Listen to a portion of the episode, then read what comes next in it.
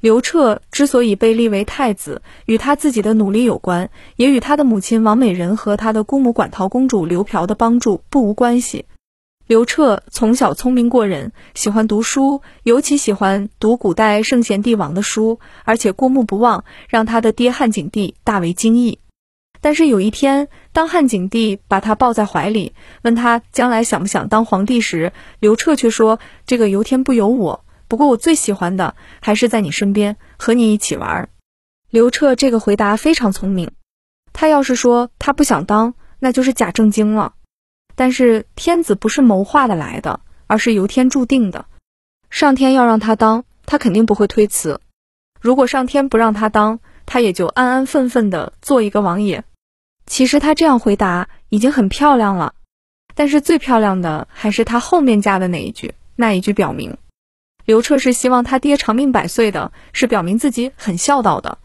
汉代提倡以孝治天下，孝道是一个君王最重要的品质。他这样说，汉景帝能不高兴吗？当然了，他有这样的表现，他说这样的话还不足以让他当天子。他最后之所以能够当天子，还是他母亲王美人、他姑母馆陶公主刘嫖帮助的结果。王美人在怀上刘彻以后。对汉景帝说，他做了一个梦，梦见太阳进入他的怀中。王美人是不是真的做了这样一个梦呢？我们现在已经无法判断。如果这个梦是他编的，那他是极聪明的，因为这样可以表明自己生的儿子会非同凡响，有天子之兆。有人可能说，他也不知道是不是会生儿子，万一生的是女儿呢？这没有关系，不管是生儿生女。汉景帝都会对他生的这个孩子刮目相看。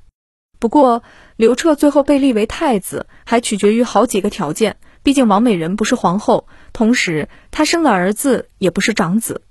但也是机缘巧合，汉景帝的皇后薄皇后跟了汉景帝二十年，一直不生育。不孝有三，无后为大。不生孩子的薄皇后自然得不到汉景帝的宠爱，结果汉景帝把她废了。废了以后。汉景帝也没有立皇后，皇后不立，但太子是要立的。按照有嫡立嫡，无嫡立长，汉景帝最后立了他的庶长子刘荣为太子。刘荣这个太子最后被废了，但是废刘荣的原因还不在他，而是他的母亲骊姬。汉景帝有个姐姐，就是馆陶公主刘嫖。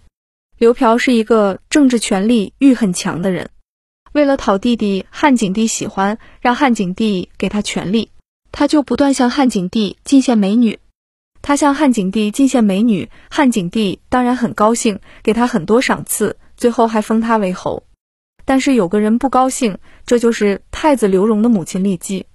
馆陶公主刘嫖觉得光是讨好汉景帝还不够，因为汉景帝肯定是要死的。为了让权力能够长久，她决定讨好太子刘荣。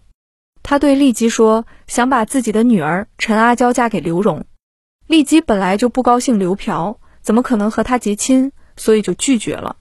刘嫖被拒绝以后，很没面子，非常生气，于是就转而扶持刘彻，想把刘荣拿下。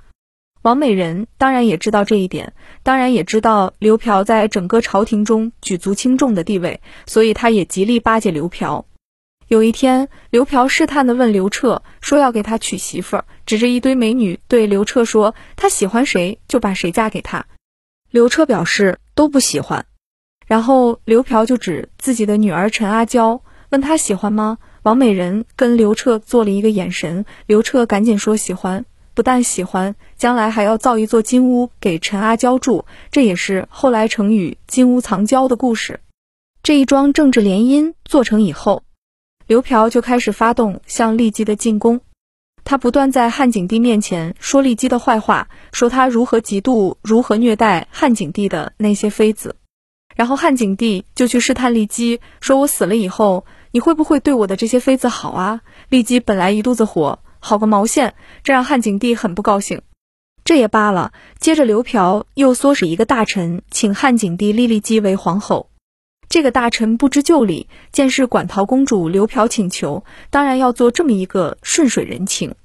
谁知道汉景帝大怒，把这个大臣给杀了，又抓到了太子刘荣的一点不是，把他给废了。就这样，刘彻当了太子。